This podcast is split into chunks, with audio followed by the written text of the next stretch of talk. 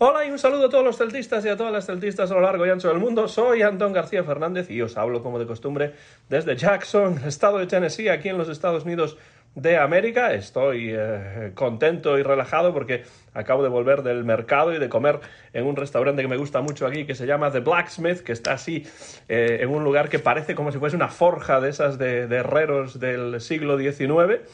Y además de eso, estoy contento por tener a dos invitados de excepción hoy en el eh, Bar Celeste, un nuevo episodio del Bar Celeste para comentar la victoria del Celta. Tres goles en la segunda parte, doblete de Iago Aspas, debut de Jürgen Strand Larsen, muchas cosas para comentar.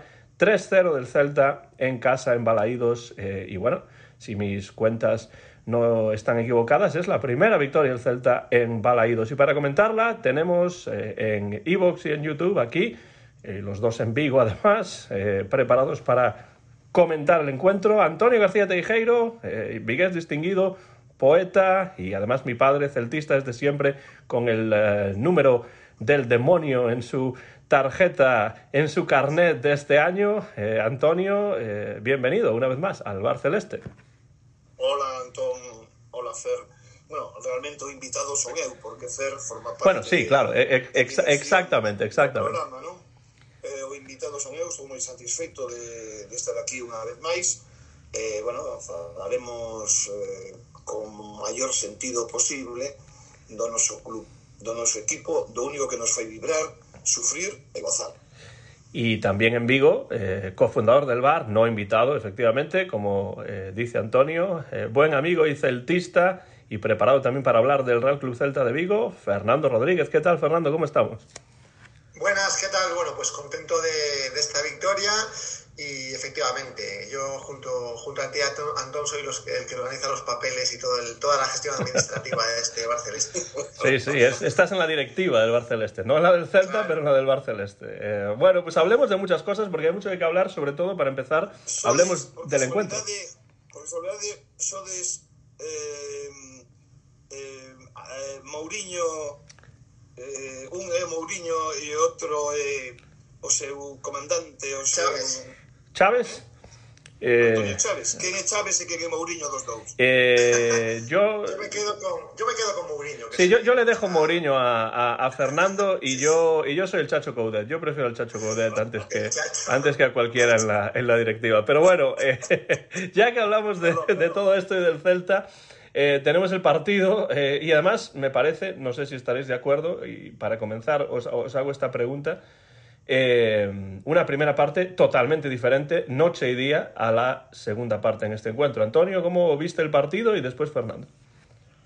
Eu creo que o partido estivo moi claro, ¿no? O planteamento. Es decir, hai unha primeira parte cun planteamento del Chacho e hai unha segunda parte cun planteamento tamén do Chacho, pero variado. Eh, Eu sigo mantendo que o Celta non pode xogar con dous, con dous pivotes, porque entón falta quen leve o balón adiante, que el rompa liñas, que infiltre, eh, que eso xa creativo.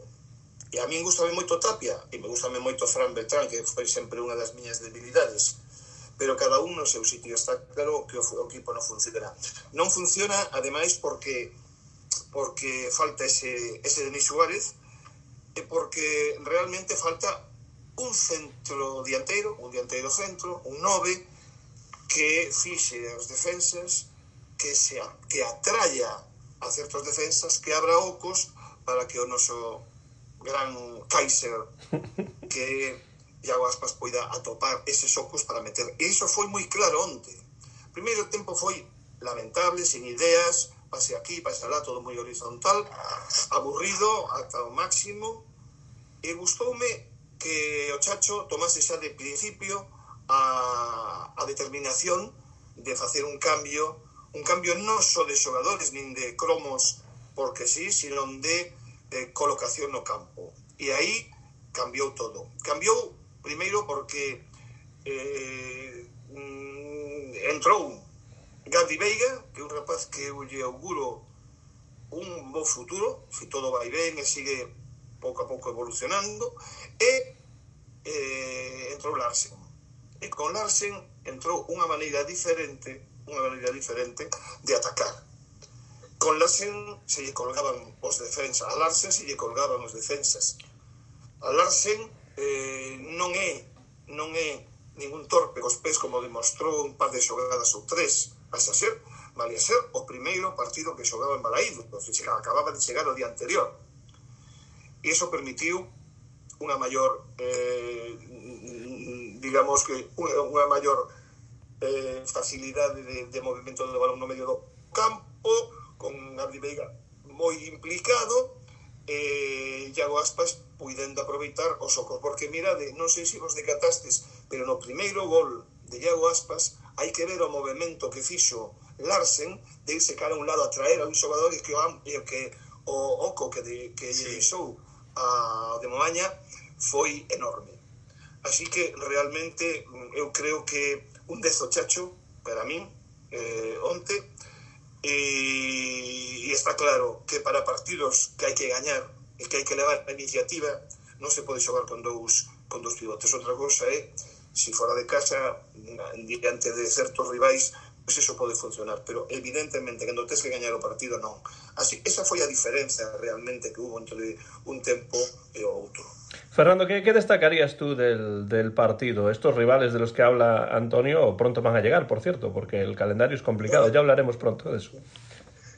Yo creo que es, es cierto que a lo mejor jugar con dos pivotes es, es, demasiado defensivo cuando hay que ir a por el rival y cuando se le puede hacer daño al rival, como el, como el rival de ayer, que venía bastante bastante herido. Eh, se podría probar, y yo ya lo he propuesto en algún momento, eh, poner a Fran Beltrán más adelantado y poner de escudero a, a Tapia. Eh, eso se podría hacer. Yo creo que Fran, Fran, Beltrán ha demostrado más de una vez que tiene llegada. De hecho, ha marcado goles porque eh, se ha internado muchas veces en jugadas en, en las que no, la defensa no esperaba a Fran Beltrán y ha marcado goles. Recuerdo dos goles así rápidamente de, de temporadas pasadas de Fran Beltrán precisamente por su llegada y por su fe en sí mismo eh, en, zona de, en zona de ataque. Con lo cual, eh, sin sacar a, los, a uno de ellos del campo, ni a Tapia ni a Beltrán, lo que se puede hacer es recolocarlos. ¿vale? Y ahora que estamos faltos de, quizá, aunque Oscar sí que está encontrando ya su sitio, pero ahora que estamos faltos de algo más de creatividad y de un, enganche,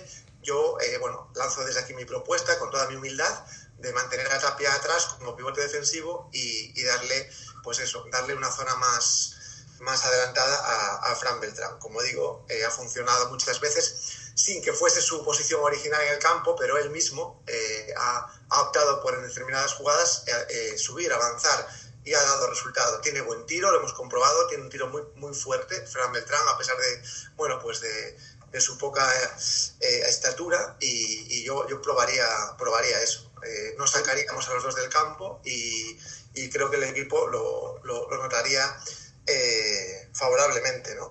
Y, permíteme, bueno, perdón, sí. Fernando, permíteme discrepar totalmente contigo. Mm, Fran Beltrán unha cosa que poida ter chegada nun determinado momento e outra cosa que sexa ese dianteiro eh, ese, perdón, ese centrocampista organizador para crear situacións e el non ten esa capacidade Fran Beltrán pode nun determinado momento como calquera eh, chegar dende atrás, sorprender cun tiro a gol, remarcar, marcou algúns, isto está claro, pero aquí estamos falando de quen domina a sala de máquinas, quen é o xogador creativo que fai que o equipo funcione, quen é aquel que é capaz de que de atraer xogadores, eh, de filtrar balóns, eh, Fran Beltrán está claro que non ten esa calidad. Pues es, ese, claro. ese que dices está en la grada y cobrando, pero bueno, yo creo que esa es una, yo creo que esa es una de las carencias del, del mercado eh, veraniego del Celta, ¿no? Ese, ese que digo está na grada e cobrando, e o mellor ese que digo co tempo vai ser Gabri Veiga pero de momento Fran Beltrán nunca vai ser ese xogador. Outra cousa é o que ti dis que é certo ten chegada, pode tirar a gol sí, pero eso pode facelo calquera pode, pode ter nun determinado momento iso. Agora, quen crea o xogo o xogo de verdad positivo do equipo? Quen é capaz de elevar o balón de, de, de distribuir o xogo de maneira cara ao gol de maneira positiva cara dende logo, dende o meu punto de vista, tamén con toda a miña humildade, non é Fran Beltrán.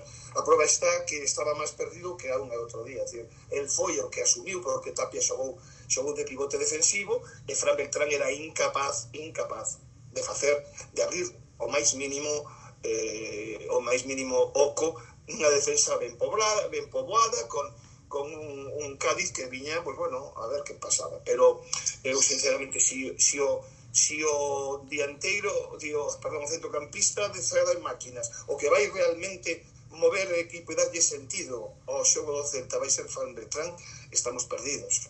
Fernando. Falta por, falta por conocer el, el, el, el aporte del sueco eh, Suedberg, porque yo creo que ese es un jugador no tan defensivo, creo que es un jugador de medio campo eh, hacia adelante. Entonces, bueno, es muy joven, es una apuesta fuerte y, y quizás es, puede estar ahí no a corto plazo, pero eh, a medio plazo puede Sí, pero, estar en la... pero, la pero precisa resultados a corto plazo, porque Sí, si no sí, está claro.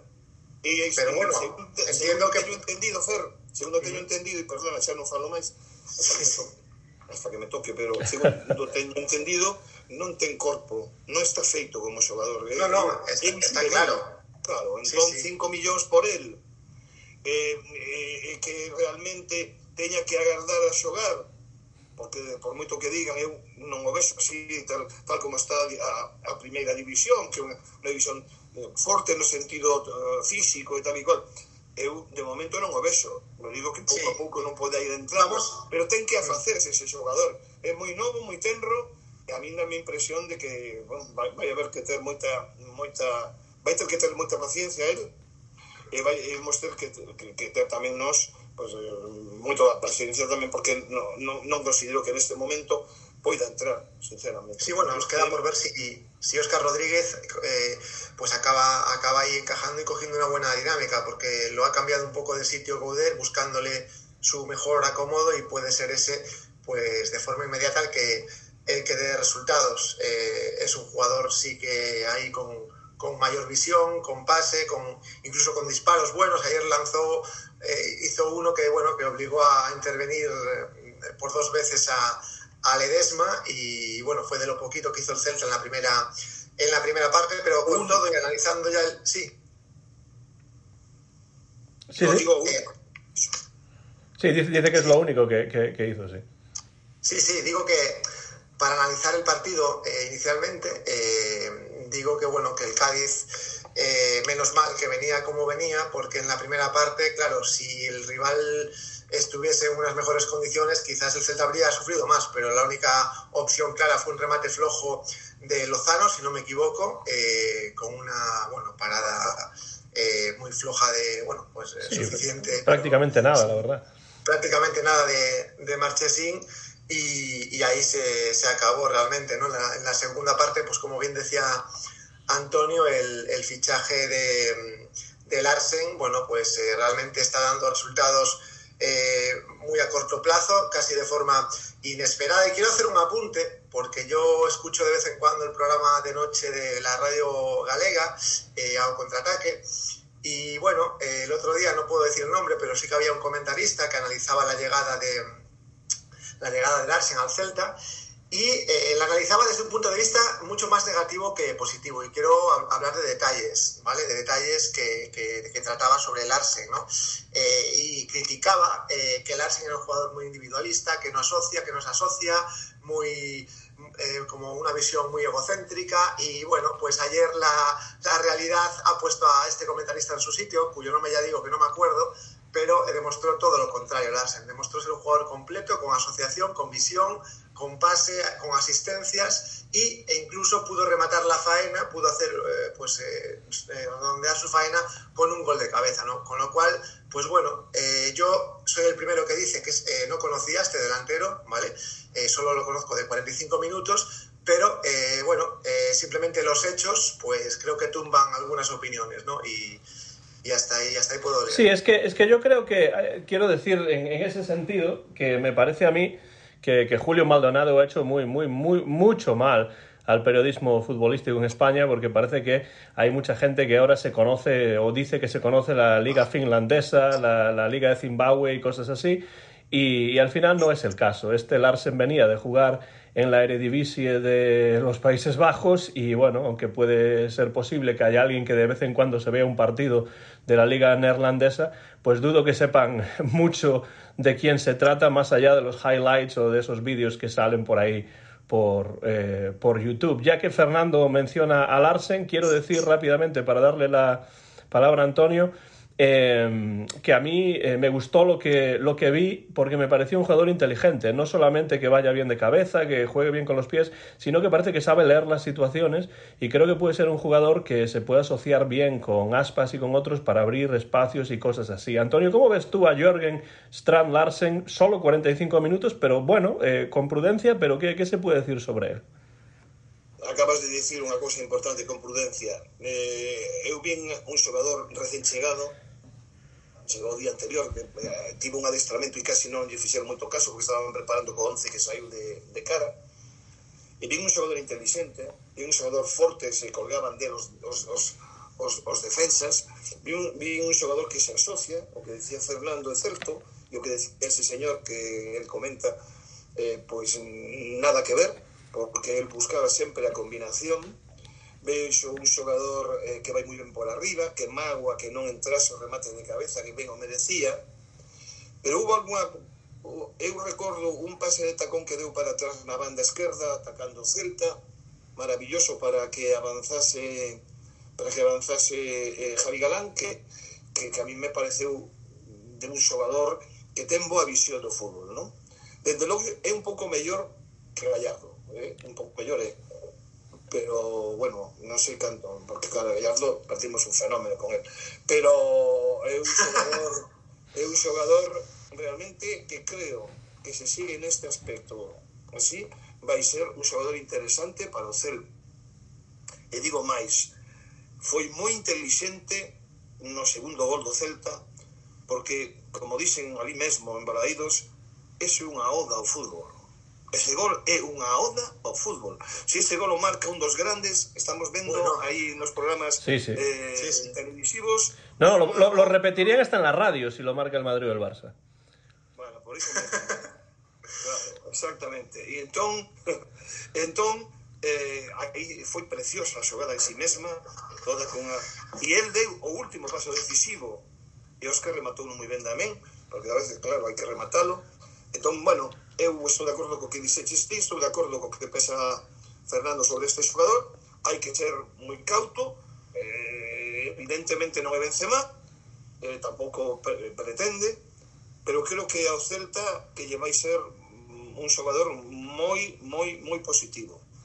Sí. Fijaros lo que son las, las casualidades, disculpa Antonio, no, no, que precisamente paciencia por, por esa lesión no pudo jugar, eh, las cosas del destino, ¿no? Eh, quizás, quizás Larsen hubiera tenido tanto tiempo eh, como el que tuvo ayer si paciencia fuese titular ayer, es decir, al final son, es como la vida misma, ¿no? Son casualidades que parecen negativas al principio y de repente se convierten en positivas. Claro, Entonces, claro. hemos conocido antes de tiempo a un jugador, o lo estamos conociendo antes de tiempo, gracias, entre comillas, a otra situación negativa. Pero yo creo que ahí sí que hay que eh, sí que hay que aplaudir a, al Chacho Coudet porque muchas veces se le critica por los cambios y no vamos a entrar en ese en ese debate sobre si hace bien o hace mal los cambios, no, pero lo no, que sí no de Coudet. Pero lo que sí quiero decir es que en este partido mm, desde luego sí que supo eh, leer el partido en el momento adecuado, porque darle 45 minutos a un jugador que acaba de llegar eh, y, y, hacer el cambio de Gabri Veiga que permite cambiar el sistema eh, de juego del Celta, yo creo que fue fundamental en este partido para llevarse los tres puntos y,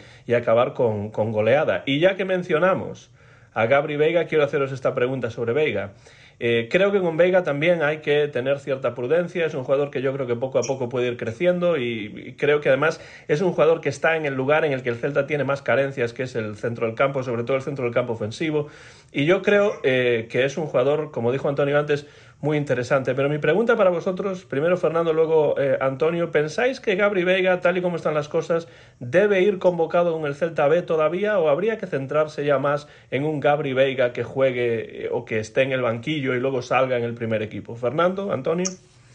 Bueno, yo tengo que decir que recuerdo perfectamente el día que, uno de los primeros días que jugó Gabri Veiga con el Celta. Y, y fíjate que solo por un destello ya supe que merecía una oportunidad. Y yo voy a hablar del concepto de la valentía.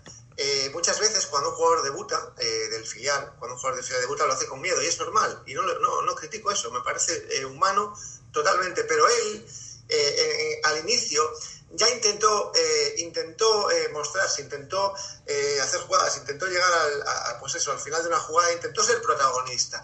Y además recuerdo que, que, era un partido contra un rival grande, ¿vale? No sé decir ahora si era Barcelona, Madrid, o, pero sé que era potente. Y él, al poco de salir al campo, intentó algo. Y no es que culminara al 100% esa jugada, pero, pero se pudo ver la calidad de ese. Y lo hizo en un partido, ya digo, con un rival importante, ¿vale? Y, de esa manera, entonces, ese recuerdo me quedó en la retina, ¿vale? De hace ya pues eso, hace el, tiempo que, que, pasó desde que debutó.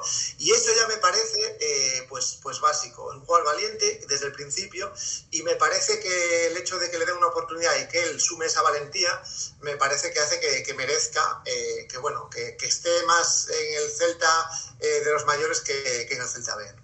Antonio?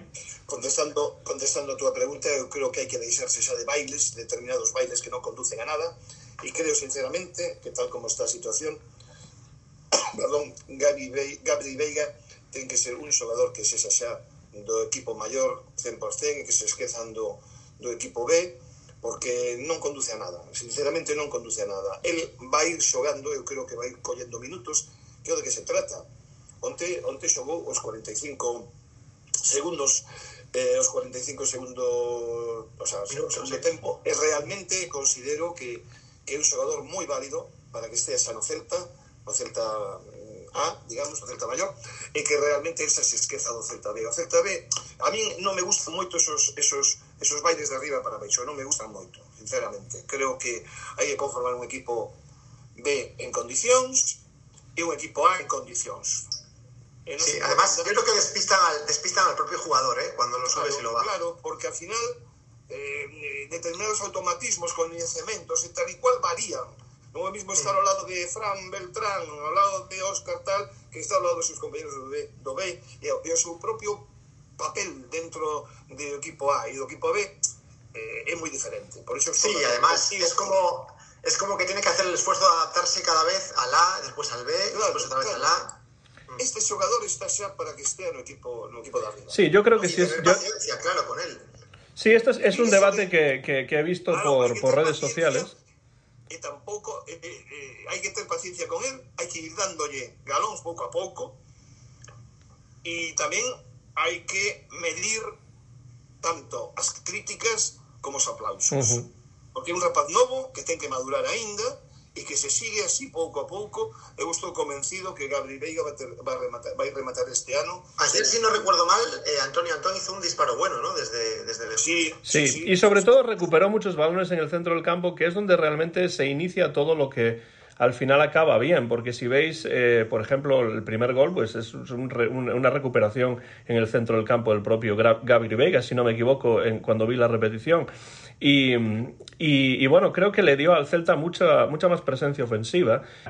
Este es un debate que había visto yo por redes sociales eh, esta semana, bueno, esta semana eh, e incluso pues ayer después del partido, eh, acerca de Gabri Vega. Yo estoy de acuerdo con vosotros en que es un jugador que ya está en un momento en el que tiene que acoplarse al equipo eh, del Celta en primera división y eh, centrarse en eso y que juegue lo que tenga que jugar, que aporte lo que tenga que aportar, pero yo creo que estos bailes de sub y baja, pues quizá no le, no le va a venir muy bien. Además es que Gabriel Veiga está, tiene un perfil de, medio de, centrocampista atacante, de centrocampista ofensivo, que es precisamente en lo que el Celta no gastó su dinero demasiado en esta en este eh, mercado veraniego, con lo cual creo que su aportación con prudencia y, y con cuidado y con paciencia, como, como decís, pues puede ser, puede ser muy importante en una temporada como esta, en la que de nuevo la plantilla sigue sin ser demasiado, o sea, sigue siendo corta, sin tener demasiado,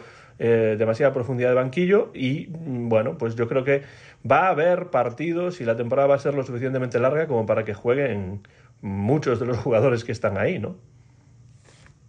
Totalmente. Eh, eh, Gabri de onte, sobre todo, dinamismo ao medio do campo. E Fran Beltrán puido facer o seu traballo, como sempre, e, e foi capaz, eh, Gabri, de, eh, sobre todo, eso de, de enlazar cos compañeiros, de asociarse en condicións, e foi valiente, foi un tipo eh, afouto, conseguiu conseguiu eh, perder ese medo do principiante e, bueno, a seguir non creamos que xa está todo feito, que Gabri Veiga... No, pouco a pouco. Eh? Estes xogadores precisan cocción a, lume lento, pero continuada, pero continuada.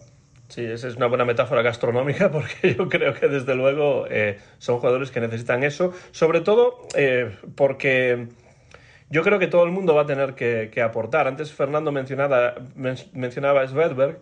Yo la verdad es que no estoy tan seguro de qué es lo que va a pasar con Svedberg, al menos esta temporada, pero me parece que prácticamente todos los demás jugadores que han llegado eh, y los que se han quedado van a jugar y van a tener oportunidades en Copa.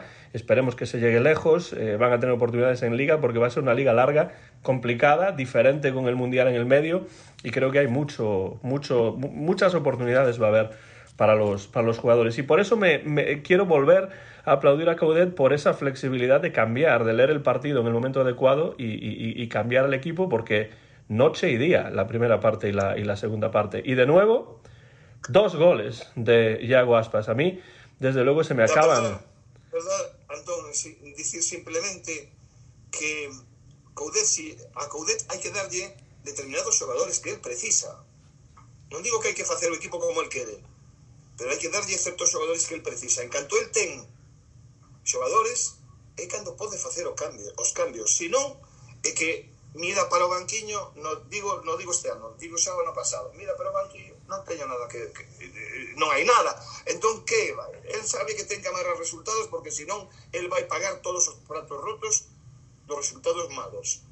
Por conseguinte, o oh, Chacho Coudet ten moito mérito, eu doulle moito mérito a María Hai moita xente que está en contra del, xa, buf, cada vez que leo alguna cosa, poneme moi, moi, mal, non? Pero está facendo, está sacando dunha plantilla mm, moi normaliña, como era o ano pasado, normaliña, eh, bons resultados. Onte, en canto viu que pode ter un centro, un dianteiro centro distinto, que pode cambiar o sino do partido, fai. E a mí iso creo que hai que valorarlo. Porque aquí sempre lle estamos botando a culpa que xogan 11 máis 1, 11 máis 1, etc, etc. El ten os seus erros como todo o mundo, ten as súas manías, as súas teimas, pero eso lle pasa a todo o mundo. Agora, cando ten mimbres, como dice Fernando, cando ten mimbres... Que non miñambres, mimbres. Que son xogadores para real para realmente cambiar algo, utilizaos. O que non pode ser, é que se non ten, pues cambia cromos. Y luego hay algo bueno, ¿no? Que, que, este mercado al final no se llevó a nadie importante, que a veces nos pasaba eh, en años anteriores. Y yo creo que eso eh, es verdad que no se ha celebrado mucho, pero yo creo que hay que celebrarlo. Se hablaba mucho de la posible salida de Javi Galán, no se fue, y además creo que es alguien que se queda convencido, no se queda molesto, con lo cual eso suma. Eh, y bueno, eh, creo que es una buena noticia del, del mercado al final, que no haya salido que no haya salido nadie, ¿no? Eh, más allá de, bueno... De bueno, Bryce, Bryce, para mí Bryce... Sí, pero me refiero, me refiero al final, en la recta final, que, que se mantuvo el bloque, sí, sí. Y, y, eso es una buena... Es una buena noticia, sobre todo con gente que no se ha ido y que está contenta aquí, porque a veces pasa que alguien no se va y se queda mal, pero creo que no es la, creo que no es el caso. Y eh, hablando de, de, de Denis, que hablabais antes, eh, esa puede ser un poco la, la, mala noticia, porque el hecho de no haber salido, lo dije el otro día, eh, podría repercutir en el buen ambiente y al final, bueno, pues son sensaciones extrañas, que en un vestuario hay, hay alguien que, que, no va a jugar y al final eso puede restar concentración a, al resto de, la plantilla, ¿no? Vamos a ver si, si no pasa factura. Iba, iba, a mencionar yo a Jack pero lo dejamos para después porque ya que habéis eh, entrado en lo de la plantilla, en lo del mercado de fichajes, el mercado de fichajes se terminó el eh, jueves día 1 de septiembre a las 11.59 y 59 de la noche, eh, con lo cual pues el Celta se quedó con lo que tenía añadiendo a eh, Jorgen Strand Larsen. Y entonces os quiero preguntar Antonio y después Fernando eh, ¿Cómo valoráis vosotros la actuación del Celta en el mercado de fichajes? ¿Estáis contentos con la plantilla? ¿Estáis descontentos? ¿Ni fu ni fa? ¿Qué, qué, qué podéis decir acerca de la plantilla que el Celta ha confeccionado en este verano eh, este año? Bueno, en primer lugar, decir que en esta fase final, da, okay, a, parte final de, de, da venta, eh, conseguir que non marchase Javi Galán ou ter a sorte, mellor dito, de, porque isto se encantó e poden uns millóns de antes a vendes a, a, exactamente o mesmo, pero bueno, quero decir que se quedase Javi Galán eh, creo que un, un, acerto para Javi Galán, porque Javi Galán va a estar es, estoy, estoy de acuerdo y de hecho además lo dije hace un par de programas que lo mejor para Javi Galán en estos momentos, para revalorizarse aún más, es quedarse y no lesionarse y seguir progresando. Exactamente, eu creo que vai ser moi bo para ele, que logo vai facer unha fichaxe, está claro que imos prescindir dele en calquera momento, porque nos van levar, pero bueno, eso forma parte de, de todo este tinglado do fútbol, que xa sabemos como é o fútbol de agora, son investimentos completos como son como fondos como fondos de, de, de, de inversión, pero bueno. Algunos buitres, eh, además. cousas. Bueno, entón o que quero dicir é que realmente, primeiro, que non se fose Javi Galán foi importante. Segundo, el Celta precisaba e segue a precisar dous xogadores dende o meu punto de vista, un volante eh, ofensivo e un lateral esquerdo ou por lo menos alguén con posibilidades de xogar na esquerda, porque como a Javi lle pase algo, sí. Javi Galán lle pase algo, temos un serio problema aí, porque van a apoiar xente a perna, a perna cambiada, que non está acostumada a xogar aí, e ese, ese vai ser un problema, eses dous. Eso é o que realmente eu, eh, a mí me gustaría que o Celta pues, cubrise no seu determinado momento. Mm, non foi así, bueno, plan, plantilla curta, do filial non vas poder votar man, porque eu xa non considero a Gabri Veiga do filial, pero todo o demais que poida vir do filial vai ser para non xogar, evidentemente, para facer banquiño, co cal debilitará al filial, claro, co cal debilitará al filial. E, e logo dicir que teño para min que o Celta non é un equipo apetecible neste momento para xente que ten un mínimo nome. Creo que a xente Masip Gómez non ver para aquí, Bradway non quiso vir para aquí, Bacambú non quiso vir para aquí, eh, Mariano ni quería saber, ni de coña quería vir para aquí, todos son xogadores que, que soaban, que decían que estaban las ternas, o que non son ternas, ¿no? porque, porque ternas, a veces la terna, que terna? Nos xogadores que están aí para... Entón, eh, bueno, eu creo que o Celta perdeu prestixio, sinceramente, a nivel social, eh, a nivel club, creo que a directiva non está facendo ningún ben ao equipo. Coido que o tema de, de Radoya a mí me sigue doendo como se fose algo meu. Creo que o que pasou con outros xogadores como David Costas, como Sanz como toda esta xente eh, que, que tiveron moitos problemas para, para outros para poder sair como Daniel Vaz e tal e moita xente agora o de, o de, este, de, de, de Denis Suárez, creo que eso lle está facendo moitísimo dano ao Celta e creo, dame a miña impresión, que moitos prefiren outros, outros aires, aparte do diñeiro, evidentemente, outros aires que vir para aquí, non? Entón, bueno, seguiremos conformándonos con xente así, si se sai un Larsen que está ben e logo podes vender porque o que queren. Se ficharon hasta 2028 para, para, para fichar. Sí, sí, bueno, yo, yo, yo, yo, yo apuesto mi colección entera de discos y libros a que este tío no se quede hasta el 2028, si va bien, claro. Bueno, vale, eh, seguiremos por aí. Pero a mí non me gustou como se levou a, sinceramente, como se levou a, a planificación, un ano máis. Ademais, mentiron, porque dixeron, dixeron que iba a ser este ano unha planificación, porque o ano, o ano do, do, do centenario e o ano centenario, pero ahora din que para semana, para, para bueno, que ve que terán menos problemas para como, como la canción. Como ¿eh? la canción, vamos a la foliada do Celta, claro. Claro, claro, por eso digo. Entón, bueno, pois é eh, o que hai, eh, oxalá non descendamos, oxalá non entremos en barrena ahora con estes cinco ou seis partidos que nos veñen que pode ser terrible, eu teñolle moito medo, dous, dúas saídas a Orwanda, onde vai estar Fernando, con que eso non é seguridade de nada. Eh? Que estoy... no, fíjate que, fíjate que, que ayer nos ganamos... Sin subir en algo. E logo a Valencia, que en Valencia están moi, moi, moi por facer este ano moito, un equipo moi duro, en máximo alá. Si saímos eh, dous partidos, cero puntos, demais van sumando. Eh, hai que, hai que ter os pés no chão. Eh? Entón, non, eso, non me gustou en absoluto como levaron o tema da, da desta venta de, na planificación non me, a mí non me gustou, pero bueno, ojalá todo saia moi ben polo ben do Celta. Me da la sensación de que Fernando es un pouco máis optimista en el sentido de la plantilla por algunos comentarios que sí, me ha hecho durante la semana. Fíjate que yo creo que eh, también falta un, un mediocampista que, que, cree juego ofensivo y me estaba acordando ahora de Rafinha Alcántara porque acabo de ver la noticia de su compromiso con el Al Arabi en, en Arabia Saudí Fijaos que a, a dónde va Rafinha, ¿no? A dónde se va Rafinha, ¿no? A rico petrodólar. Claro, claro. Sí. Entonces, bueno, eh, sí que a lo mejor ha hecho en falta alguien ahí creativo que pueda hacer olvidar pues esa gran progresión de, del, de, bueno, del, jugador que se nos fue a, la Real Sociedad. Eh, y, bueno, de Bryce, Méndez. De Bryce Méndez, eso, que no me salía el nombre.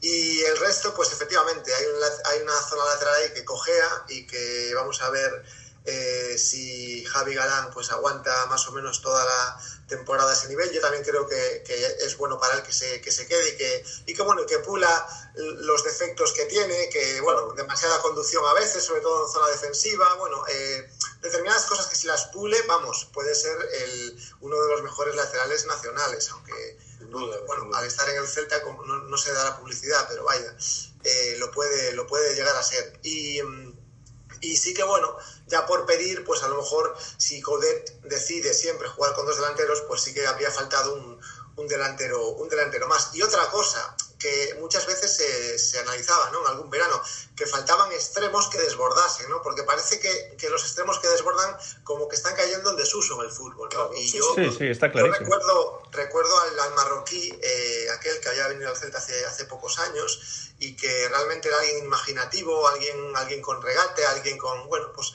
con capacidad de sorprender por, por la banda y bueno, he hecho en falta alguien así, ¿no? Eh, pero, pero bueno. Por la derecha, Blas Pérez pode ser un xogador... Eh, sí, es verdad, pode ser un extremo bueno, sí. Pero sí, pola sí. izquierda, pero Fer, claro, ten razón, es que además eu son moi amigo de, dos extremos, uh -huh. me gusta moito que se xogue pola esquerda. Claro, sí, sí. E, e, e, este, e, resulta e que temos aí a un xogador que traballa moito, eu non lle digo, non, mm, aplaudo o seu traballo, o seu esforzo, todo o que está deixando no campo, pero claro, non é un extremo, non temos extremo esquerdo.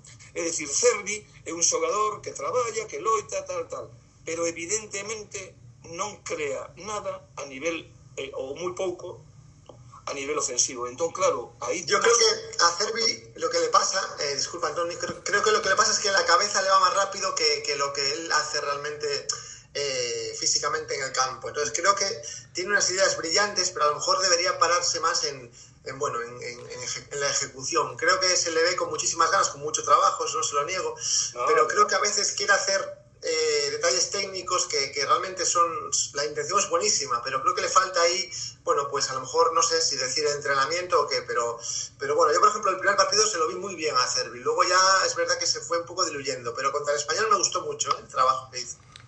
El traballo, sí, pero non crea, non crea oportunidades. Eu non vexo que sexes extremo. Pero que pasa que se confía en Galán, en que suba Galán, en que suba Galán. Que, Galán que sube moi bien Galán, pero además. realmente, realmente Cervi está a outra cousa. Eu non lle mm. nego o seu traballo, o seu esforzo, e mesmo o seu sentido táctico, non yo, non, non yo nego. Pero eh, Franco Cervi veo aquí como un extremo, un dianteiro que iba sí. a marcar época incluso se dicía. Sí, sí. Mira que non foi raro ese, tamén esa fichaxe, non? Foi raro sí, esa sí. fichaxe. Pero realmente, desde el punto de vista atacante, de momento no me llega nada. Sí, es un poco como cuando yo juego al tenis y pienso que voy a hacer un passing shot de revés eh, y lo tengo en la cabeza y lo veo perfecto ahí la bola dando en la línea, pero claro, acabo en la red. O sea, al final resulta que lo que hago pues no, no, no me llega a ningún sitio. A Servi le pasa un poco eso. Creo que trabaja mucho, como decís, pero después es cierto que su aportación en ataque es eh, bastante más deficiente de lo que uno esperaría o desearía. ¿no? un extremo, como dice Fernando, un extremo. E eu que son mm. un enorme defensor do fútbol polos extremos, eh, me encantan os extremos, sempre me encantaron, creo que por aí ven todo o problema o... Pois pues non, non, resulta que aquí Javi Garay sí que sobe, hai que recoñecelo, pero non pode estar subindo el sempre, claro. tamén ten que defender, e, e por lado dereito, en principio, de momento, mentras non se, o equipo non se aclimate ou teña unha idea máis segura co paso do tempo, porque o equipo é un equipo en formación aínda, pois son os centros de Hugo Mayo, que cada día está peor. Entón, eu, sinceramente, Y sí. además, bueno, yo siempre, yo siempre he dicho que Hugo Mayo en centros, uff, madre mía. Ya, pero que hay, Tiene que entrenarlos, ¿eh? Madre mía. Claro, claro, claro. Sí, sí, y además, sobre todo, si, si el Celta eh, ahora acaba de añadir a un jugador estilo Maxi Gómez, que además puede ir de cabeza bastante bien, como se pudo ver eh, en esos destellos eh, de Larsen en este, en este primer partido o, primera mitad Gómez que, que, jugó. Se ha ido a, que se ha ido a Turquía, ¿eh? Sí, el Fenerbahce, creo, ¿no? Un equipo... Pero que se Trabzonspor. El Trabzonspor, un equipo bastante importante de allí. Pero, pero, pero que se ha dicho claro que el amigo non volvía. Para, para, terminar un poco la, la eh, valoración del mercado de fichajes, yo repito que estoy más preocupado por eh, el centro del campo más que cualquier otra parte de, del terreno de juego en estos momentos. Eh, por lo que habíamos dicho, ¿no? que, que es cierto que si Gabri Veiga pues eh, aporta lo que esperamos que pueda aportar con, la, con, con, el paso de los partidos, pues tendremos a un jugador que puede eh, crear eh, juego atacante.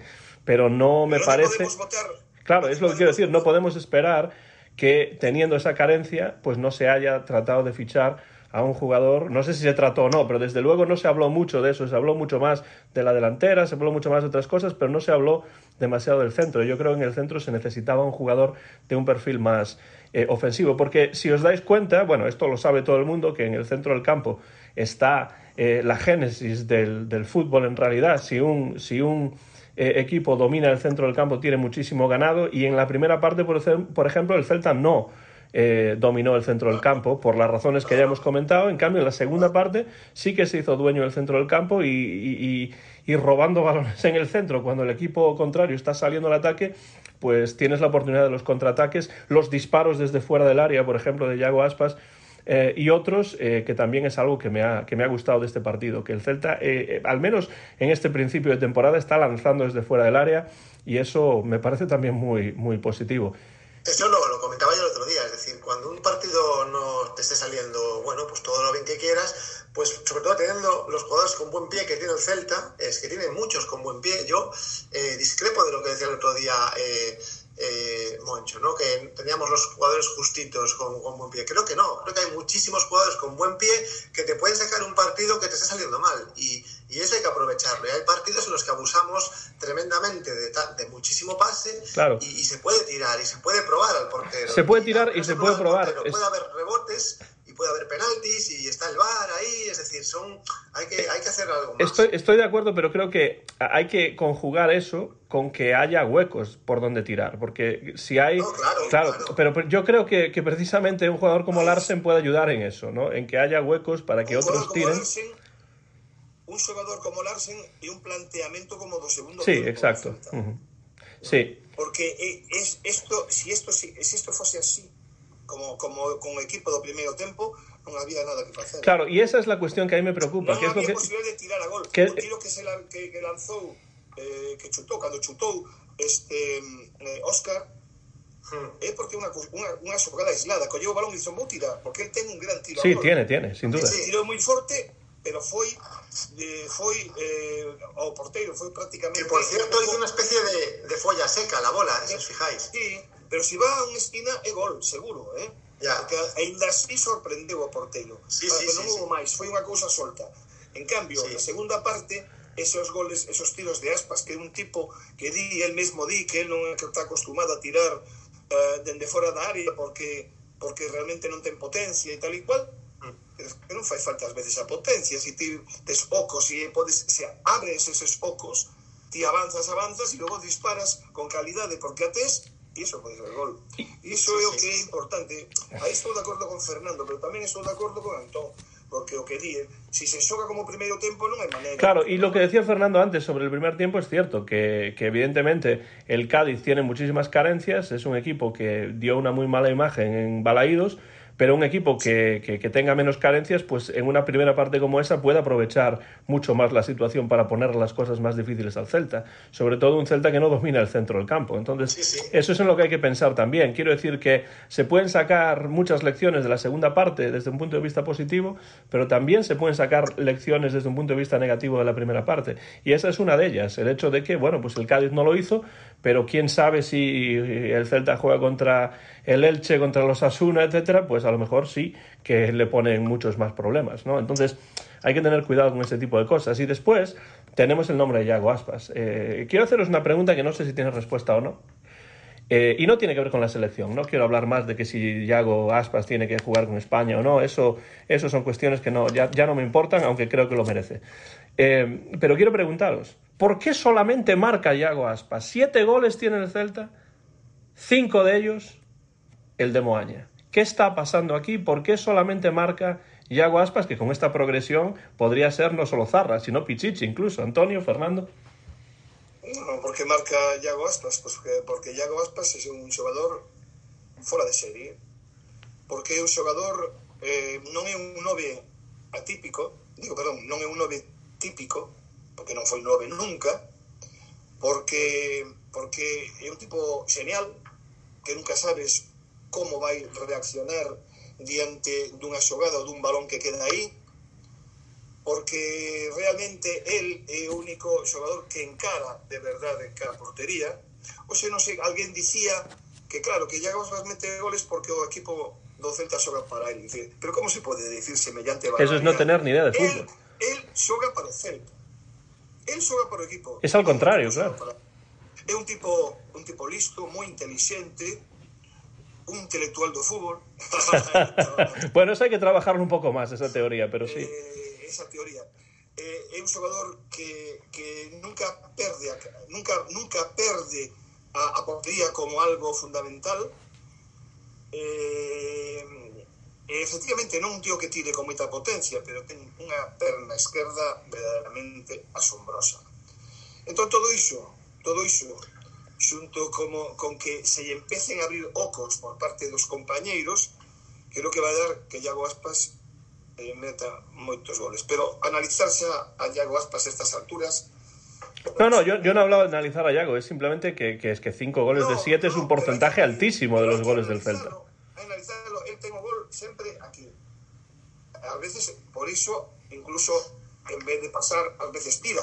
Pero moitas veces non tira e a mellor tiene que tirar e pasa uh -huh. o balón ao compañero. É moi, é moi inteligente e como é un tipo moi inteligente cuxa inteligencia está por riba da media, inteligencia, vai logo a nivel personal, yo ni bueno, eh. inteligencia, inteligencia futbolística é o que Iago Aspas é único con posibilidades de cambiar un partido, cambiar, ademais, a, o rumbo dun partido. ¿Algo que añadir, Fernando, sobre Iago? ¿Alguna sí, otra cosa? Yo voy a añadir algo, y es eh, lo siguiente, para no repetir con eso que estoy de acuerdo. Creo que Yago Aspas es el jugador que más tiempo permanece concentrado en un partido. Entonces eso creo que no lo iguala ningún otro jugador, ya sea del filial o, de, o que venga de fuera. Es decir, la capacidad de concentración constante y continua que tiene Yago Aspas hace que esté siempre en el sitio en el que tiene que estar, hace que baje siempre cuando hay problemas, baja a iniciar la jugada, porque creo que su nivel de concentración hasta diría casi que es sobrehumano, ¿no? El otro día hablaba con, con una persona que me decía que el, el periodo de concentración continuo eh, de un humano es limitado, ¿no? Pero creo que él eh, lleva eso al extremo y creo que ningún jugador es capaz de mantener esa concentración tanto tiempo como él. Y eso es lo que hace que, que Yago Aspas esté siempre donde tiene que estar y eso unido a su pasión por este club pues eh, da los resultados que, da. ¿no? Y yo sí que quiero, para acabar mi intervención, hablar de la selección. Eh, por supuesto que, lo merece por las cifras y por el estilo de juego, pero es que además ya eh, más allá, fíjate, es que me da igual que venga lesionado después del Mundial, me da igual, es decir, por él, o sea, yo estoy hablando de Aspas como persona, quiero que vaya porque creo que le va a hacer feliz, entonces, como se lo merece, apuesto por él y me encantaría verlo desde mi casa en la tele eh, jugando en, en, Qatar. Eso ya que quede ahí claro. Creo que Antonio quiere añadir algo, se, se lo nota. Eu como, como estuve en contra deste Mundial de Qatar e non vou ver o Mundial de Qatar dame exactamente igual pero el merece pero Celta xogase moito nesta tempada e a mí non me gustaría que viñese lesionado que viñese mancado Hombre, a mí tampoco, Antonio, pero... No, xa, xa, xa. É de pero o risco que corremos, non? Pero te razón que merece merece que se que se merece ser feliz. E eu creo que coa idade que ten eh, ese mundial ese mundial sería un recoñecemento auténtico a, ao seu labor ao longo de, de, de tanto tempo nun club pequeno como é o Celta con relación a todo o que se move por aí ti vos pensades ca, canto custaría Iago Aspas neste momento si por Isaac de este eh, sueco de, de la Real 70, 70, creo que 70 millones. 70 millones de euros le, le pagaron, sí, en Inglaterra. Creo que foron 70 millóns. Eu estou moi de acordo con, con Fernando que él, él merece ser feliz. Eu non o vería, enda que vai a selección, non o vería feliz porque non penso ver ningún partido do Mundial. No, no, no, no, que me parece un, Bueno, eso podemos hablar. Habría que hacer un especial sobre eso. Sí, un especial. Pero él, él merece ir a la selección y la verdad es que eh, por dentro digo, ah, bueno, si no va no pasa nada tal, pero somos un poco injustos y somos un poco egoístas. Sí, sí, sí. No, yo, yo, yo, reconozco el egoísmo cuando digo eso de que no vaya, porque estoy totalmente de acuerdo con que, con que lo merece y además me parece demencial que no vaya desde el punto de vista de que haya alguien que diga que sabe de fútbol y que después vea un jugador como este a lo largo de años, no es una temporada, flor de un día y tal y cual, es a lo largo de años en un equipo como el Celta, que no juega en uno de los grandes y, y, es un jugador desde luego totalmente seleccionable, vamos. Y además quita el lustre a gente diciendo, sí, sí, pero marchó Liverpool y no hizo nada, señores. Marchó un novo. E marchó e tiña un, un, un titular que era imposible que lo desbancasen como era Luis Suárez. Claro, claro. Marchó Luis, Luis, Suárez en perfectas condiciones. En perfectas condiciones, claro, cuando estaba no, no Liverpool. Claro, claro. Marchó para Sevilla, marchó para Sevilla. Con Emery tuvo problemas. Emery non o ben, pero cando xogou na Copa foi o máximo goleador da Copa. Uh -huh. Entón, que pasa? Y luego hay que ver los, los dos primeros goles que mete esta temporada con el Celta son dos goles inesperados hasta por los aficionados del Celta. Es decir, la pillería de Yaguaspas y la fe de Yaguaspas. Yo creo que España no tiene un jugador con esa pillería y esa fe. Yo estoy de acuerdo. Tengo una, intuición futbolística muy grande.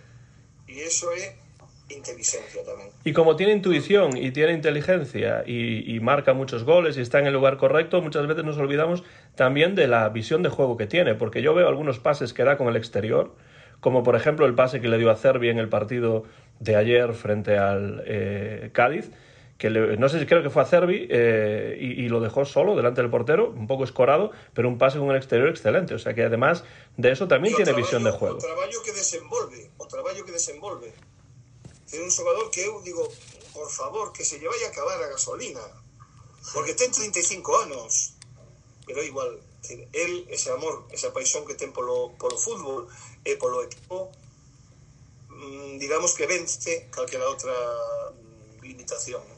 No, no se le acaba la gasolina porque de hecho la canción esa de la gasolina del reggaetón se la compusieron para él. Yo estoy totalmente convencido de, eso. Bueno, eh, para terminar ya el programa, la verdad es que me lo estoy pasando muy bien charlando con vosotros, pero eh, el Celta ha conseguido ganar dos partidos seguidos, uno fuera, otro en casa y ahora dos salidas bastante complicadas, de las más complicadas en estos momentos.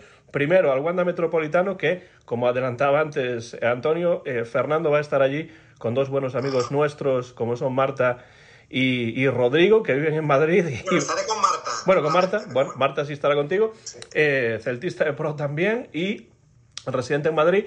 Entonces va a estar Fernando allí en el Wanda Metropolitano. Así que empezamos con Fernando. ¿Cómo ves ese partido? Ya sé que lo vas a ver en directo, pero ¿qué, qué, qué piensas que ocurrirá dentro de exactamente una semana en el eh, Estadio del Atlético de Madrid? Bueno, yo espero que el Celta eh, salga de otra manera diferente a la que salió con el Real Madrid. Es decir, que no salga desconectado. Eh, ya no pido que hagamos el partido del año, que no salga desconectado. Eh, con salir concentrado y sabiendo que enfrente tenemos un equipo mucho más, eh, pues mucho mejor que, el nuestro, a partir de ahí se puede empezar a construir algo. Es decir, cuando hablo de construir, hablo de desesperar al rival, ¿vale? Un rival grande como es el Atlético. Alargar ese tiempo del 0-0, ¿vale? Porque a partir de ahí, pues pueden pasar cosas. Hay que sumar lo que hemos comentado hoy de de probar más a los porteros, ¿vale? En este caso va a haber un gran portero enfrente, pero es igual, hay que probarlo y hay que construir, hay que construir ese partido desde atrás y con calma, ¿vale? Es decir, yo entiendo que Coudet tenga una filosofía y que diga siempre que vamos siempre a hacer lo mismo, que vamos a jugar igual. Bueno, pues a lo mejor hay que, como decía mi padre, envainársela un poco y salir de otra manera, y salir un poquito de otra manera, con un poquito más de paciencia. Vamos a no intentar morder desde el principio, vamos a intentar jugar eso sí, con concentración siempre, ¿vale? Que fue lo que al Celta le faltó, a mi juicio, eh, contra el Real Madrid, especialmente en la primera parte. Entonces, con, esas, con esos ingredientes básicos se puede construir algo, ¿vale? No digo que se vaya a puntuar, pero se puede estar más cerca de puntuar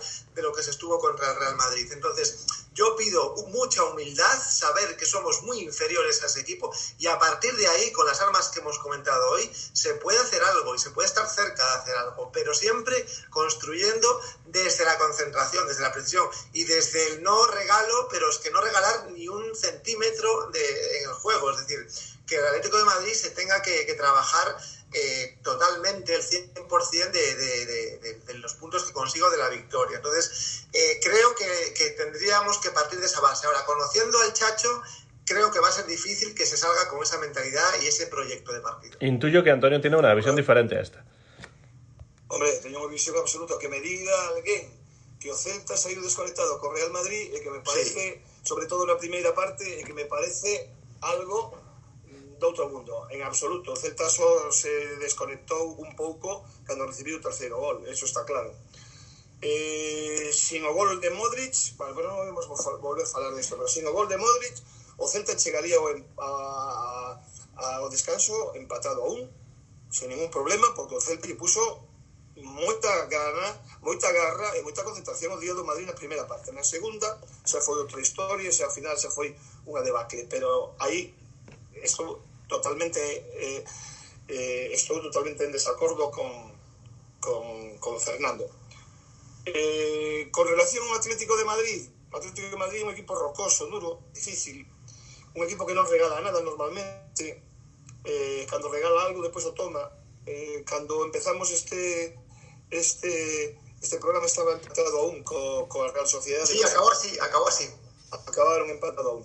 Sí. Ben, eh, é un equipo dos que a min personalmente non me gustan. Non me gustan para o Celta, quero decir, son equipos que propoñen pouco, que son moi seguros e que aproveitan calquera oportunidade se vos decatades os resultados que van tendo fora da derrota que tiveron o primeiro día foi de meter un gol o gol que meteu Griezmann, por exemplo, outro día, que pegou mm. un defensa, ese sí que pegou un defensa, non o de, o de Iago Aspas, pois que foi casi nada, pero ese sí que pegou un defensa e cambiou a trayectoria do balón.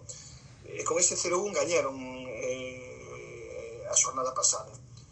Eh, pero claro, non descompoñerse ante, este, ante un equipo como este vai ser difícil. E aí uh -huh. onde imos probar nesas dúas saídas a verdadeira dimensión da solidez do Celta nestes dous partidos. Aos que eu non me pronuncio son equipos superiores. No, no, no, no, te tienes que pronunciar con el resultado eso sí, eh bueno, esos resultados sí, pero quiero decir comenta. Problema de concentración, evidentemente. Problema de, de intensidade por, uh, totalmente. Problema de eh, cuestión de inteligencia totalmente, es decir, eso é fundamental. E sobre todo moita sobriedade e, e, e conseguir conseguir que non te metan un gol pronto. Claro Porque claro. un gol pronto, palma ese partido e además ven, porque Atlético é difícil facer goles ainda que xa non son os de antes, pero como estructura, sí, un equipo moi complexo, moi difícil de, de meterlle man na súa casa e, e, e mesmo fora, recordo no pasado que nos gañaron aquí un dous eh, con, con gol que fallou de aguas partidos que non falla nunca non fixo nada, pero gañou entón a mí un equipo que como fútbol non me gusta pero como bloque mm, me dá medo entón, bueno, eh, eu non son moi non son moi sinceramente e iso que, nos, que, que eh, ese día xogamos con 12 indo Fernando ali ao campo. Sí, sí, claro. Pero e Marta. pero eu non son eu non son moi moi optimista porque creo que é un equipo bastante feito e o Celta ainda está en construción. Entón, aí nestes dous partidos no Atlético e do Valencia quero ver un pouco por onde poden ir os tiros nesta temporada. Porque son equipos que te van dar pistas, pistas. Non hai, non hai obriga de gañar, todo. No, Depende no. como se xogue e como se desenvolva o partido. Entón, bueno, eh, eu non son moi optimista, pero son deses partidos que, que non me gusta que non me gusta ver, incluso, porque non son bonitos. Yo lo que pido es que no se regale, a partir de ahí que nos regale. Claro, pero eh, claro, claro, aí está. Pero sabes que o Celta é moi dadivoso. Sí, sí, sí, sí, es verdad.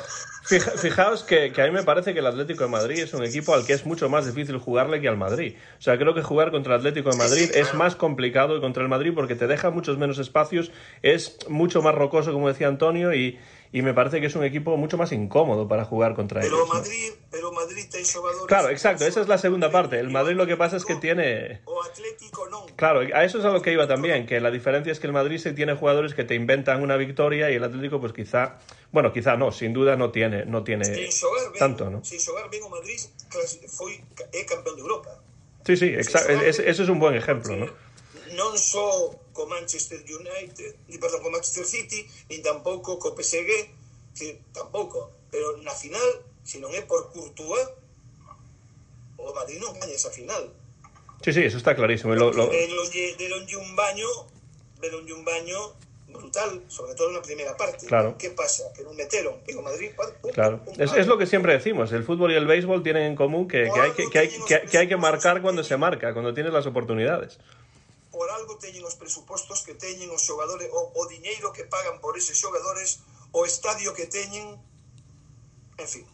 ¿Pensáis que Strand Larsen va a salir de cara en este partido después de lo, lo ocurrido frente al Cádiz o, o calentará banquillo y después saldrá? ¿Qué pensáis eh, sobre ese tema? ¿Debería salir Larsen de cara en vuestra opinión? Bueno, yo, la soltura que le vi, o sea, es que yo lo vi súper compenetrado con, con todo el equipo. O sea, me, me- me sorprendió eso. Lo, pregunto también porque es un equipo totalmente diferente al Cádiz y fuera de casa.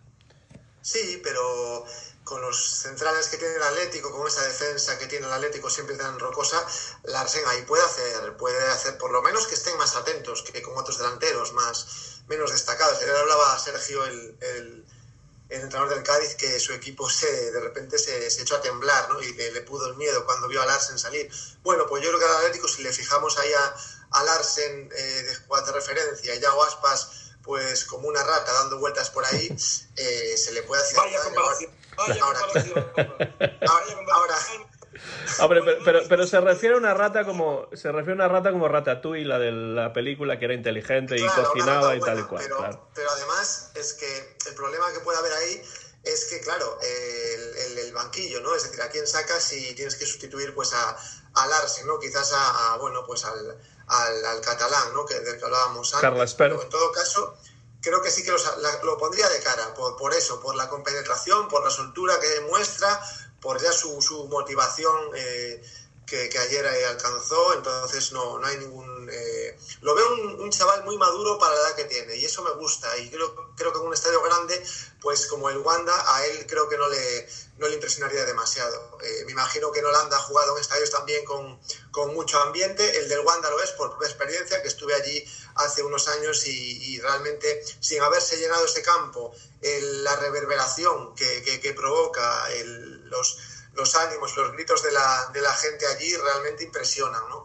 Eh, es un campo con una acústica eh, brutal, brutal. Y, Por que non decimos metropolitano? Porque Wanda, ademais, eh, xa non é este. Claro, ya no es, ahora es, metro, ahora es solo Ah, no, metropolitano, digamos- sí, sí.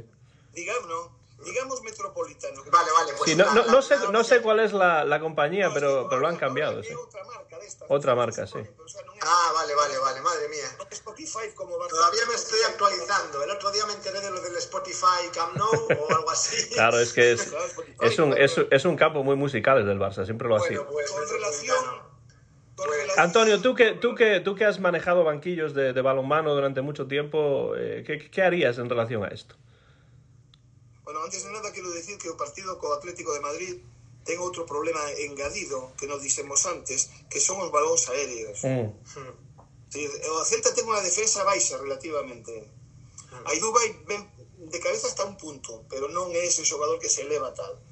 Con Unai quizás se mellorou un pouco, pero temos unha defensa bastante baixa. E realmente a mí tamén me dá moito medo os balóns os balóns colgados a área, os mm. corners, as faltas laterais, etc. etcétera. etcétera. Dito isto, digo que a min estou totalmente de acordo con Fernando, eu creo que hoxe por hoxe ese xogador é titular, ten que xogar ser titular, eh, non hai dúbida, non? Eh, eh, eh creo que, que volver a, a sacar o equipo do primeiro tempo non, non ten sentido ningún, el ten que ser titular, el ten que estar aí, ten que axudar en defensa, eses balóns altos sí. tamén, estou dicindo, sí, sí. E, e ten que ademais fixar algún dos, dos, dos centrais do Atlético se si queremos realmente chegar á portería do Black, porque senón o problema é o medio campo do que falamos. Claro. Se vai haber alguén que sexa capaz de romper o medio campo defensivo, o medio campo do Atlético de Madrid, que é forte, inteligente, etc. etc. Do- ¿Doble pivote contra el Atlético de Madrid en el, en el centro, creéis? Yo no lo vería mal ¿eh? en ese posiblemente nese caso eu tampouco, en principio. Claro, porque, Probablemente, porque probablemente. es- esa es la cuestión. Eh, si, si tiene que ser un centro del campo un poco más de contención, un poco más defensivo, Un 4-4-2 y a ver qué pasa.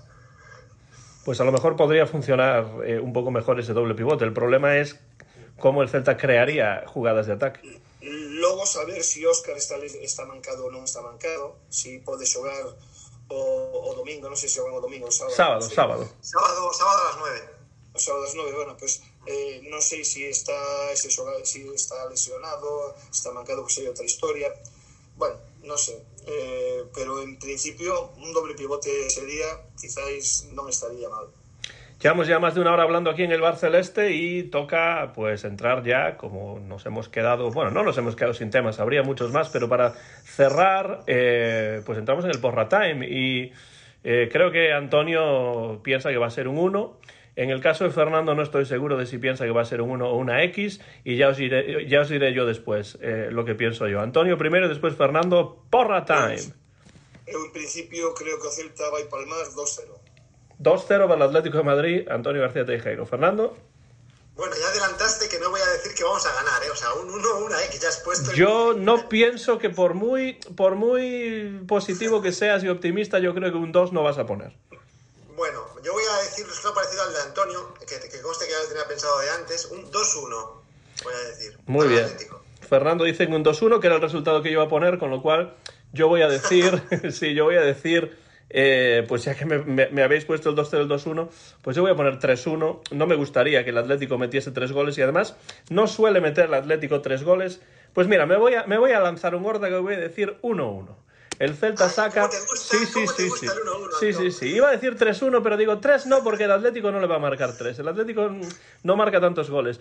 Eh, 1-1. El, el, el Atleti non marca tantos goles a non ser que xogue co Celta. Bueno, claro, eso es Ya. cierto, eso es cierto. No, no, no. Recuerdo que la, la última vez que estuve en el, en el Wanda, entonces se llamaba Wanda, fue 4-0, ¿eh? 4-0, bueno, eh, pues Antonio dice 2-0, Fernando 2-1 y yo he cambiado y digo 1-1, mm, probablemente no va a pasar, pero si pasa, pues después puedo sacar pecho y decir que, que- que acerté y que el Celta se, se llevó un puntito más, ¿no?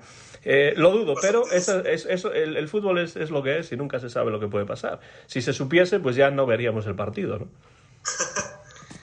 No, pero se intúen, hai cousas que se intúen. No, eso sí, yo creo, yo creo que tenéis más posibilidad...